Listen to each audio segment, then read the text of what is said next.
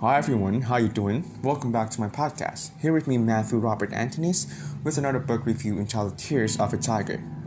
This book is really good for any one of you who want to learn English because the words in this book is really simple and the plot of the story is really good. So, this is a novel book that was published in 1994. It's written by Sharon M. Draper. This book has 180 pages and it is about a 17-year-old African-American boy named Andrew Jackson. His friends usually call him Andy. So the story begins with Andy and his friends celebrating a party after they won a high school basketball game. At that party, Andy and his friends drank some beers, and after that, they decided to go out.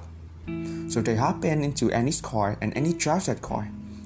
Andy is really drunk when he drives, but he's really sure that he's okay and able to drive that car. But suddenly, something bad happened. The car crashes into a wall. However, Andy and the other two of his friends are able to get out from the car. But one of his friends named Robbie cannot go out from Andy's car. Robbie is stuck in the car and the car is on fire. Because of this, Robbie dies in the car. Everyone is sad to hear Robbie's death, especially Andy. He feels guilty and blames himself for Robbie's death. Because of this, he received 2-year suspended sentence. He must join the DUI classes and does community service.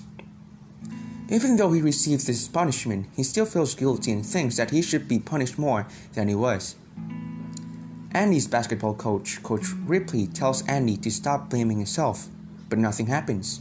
Andy still thinks that Robbie's death was caused by him.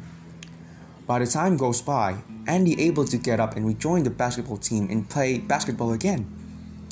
Andy takes Robbie's place as the captain of the team, and he leads the team. Soon, everything begins to be fine and back to normal. But Andy is still stuck in the past and unable to move forward. He cannot focus on his own life. Andy becomes a moody person and loses interest to everything. He feels that he's useless. Andy has a girlfriend named Keisha. She always supports Andy every time, but Andy's mood swings often makes Keisha mad because Andy relies on Keisha heavily. Because of this, Andy's parents decided to bring Andy to a therapist named Dr. Carruthers. The therapist tells Andy to write a letter for Robbie's parents. Andy agrees and he begins to write a letter for Robbie's parents. Andy is scared and worried about their reaction. But Robbie's mother accepts the letter warmly and touched to hear all the good memories between Andy and Robbie. However, Andy still feels guilty and thinks that it should be him who died in that accident. As the time goes by, Andy starts to feel lonely and useless because his girlfriend Keisha leaves him and his parents stop coming to his basketball game. He feels that no one is cared to him anymore, so Andy decided to skip school and commit suicide with his father's gun. Andy's death shocked everyone, including his girlfriend Keisha. Everyone is trying to understand Andy, but it's too late. So they decided to move forward and continue life to avoid another tragedy. So I got this book from the internet, and I choose this book because it tells about a bad teenage life. This book tells us that every bad thing has its own consequences. It depends on how do we manage ourselves and face the consequences. If you have a problem, don't be shy to tell others, because it will help you to solve the problem and move forward. Suicide is not a good solution to solve problem. Instead, it will give more problem for others.